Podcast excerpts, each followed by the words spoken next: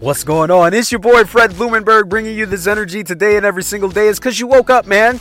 You woke up, you're winning. This today's title is a good one. I love this one, man. Let me bring this energy to you because I love this one. We're talking about being okay with doing what others aren't doing. Being okay with doing what others aren't doing.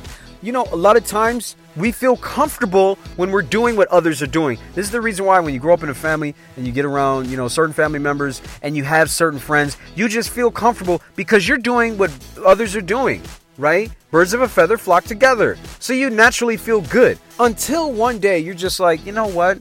I'm tired of this life. I'm tired of, you know, going to cookouts and talking with the same folks about the same bullshit who's better, Jordan or LeBron. I'm tired of that shit, man. I'm tired of hanging out with my work friends that all they talk about is getting crunk on Friday and when is the next, you know, after hours party and, you know, all life sucks. I'm tired of that shit, man. It's got to be something better. I want better. So, what automatically ends up happening is this you decide that you're going to change your life and you decide, yo, I'm tired of motherfuckers. And it's not like you decide you're better than everybody. You're just sick and tired of the same shit. So you're like, you know what? Time to change. I'm gonna do something different. And then when you change, what automatically happens? All of a sudden, the same people that you're around are like, yo, what is he doing? Why?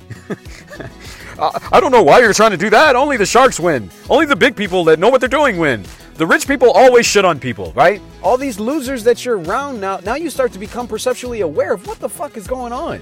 And what ends up happening is that you start saying to yourself, okay, I can't be around these people.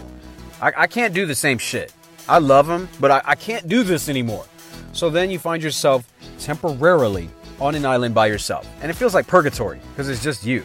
And this is where people have a problem with doing something that others aren't doing. They have a problem with being by themselves. So you know what people automatically do? They run back to the shit that was depressing them. It's almost like being in a, a, bad relationship. You get out there dating, and then you go back to the person that was abusing you and treating you like shit, only because you're used to it. Here's the thing get into a new space with different people. That's really what's most important. When you get into the space of people that are doing the shit you want to achieve, you think differently, you do differently. It's not like you're better. You're just tired of the same shit. So you get somewhere where people are doing the shit you want to do and you're okay with that. And every now and then when you visit back with your family, you're not trying to, you know, yo, I'm better than you. You don't care about that, man. You just respect them for what they do, but you're not a part you're not a part of that anymore. You, you've leveled up and did something different. You get what I'm saying? You have to be okay doing something that's different from what everybody else around you is doing. And that should be a sign. That should be a sign to you that says, yo, I need to get around people that are doing the shit I want to do.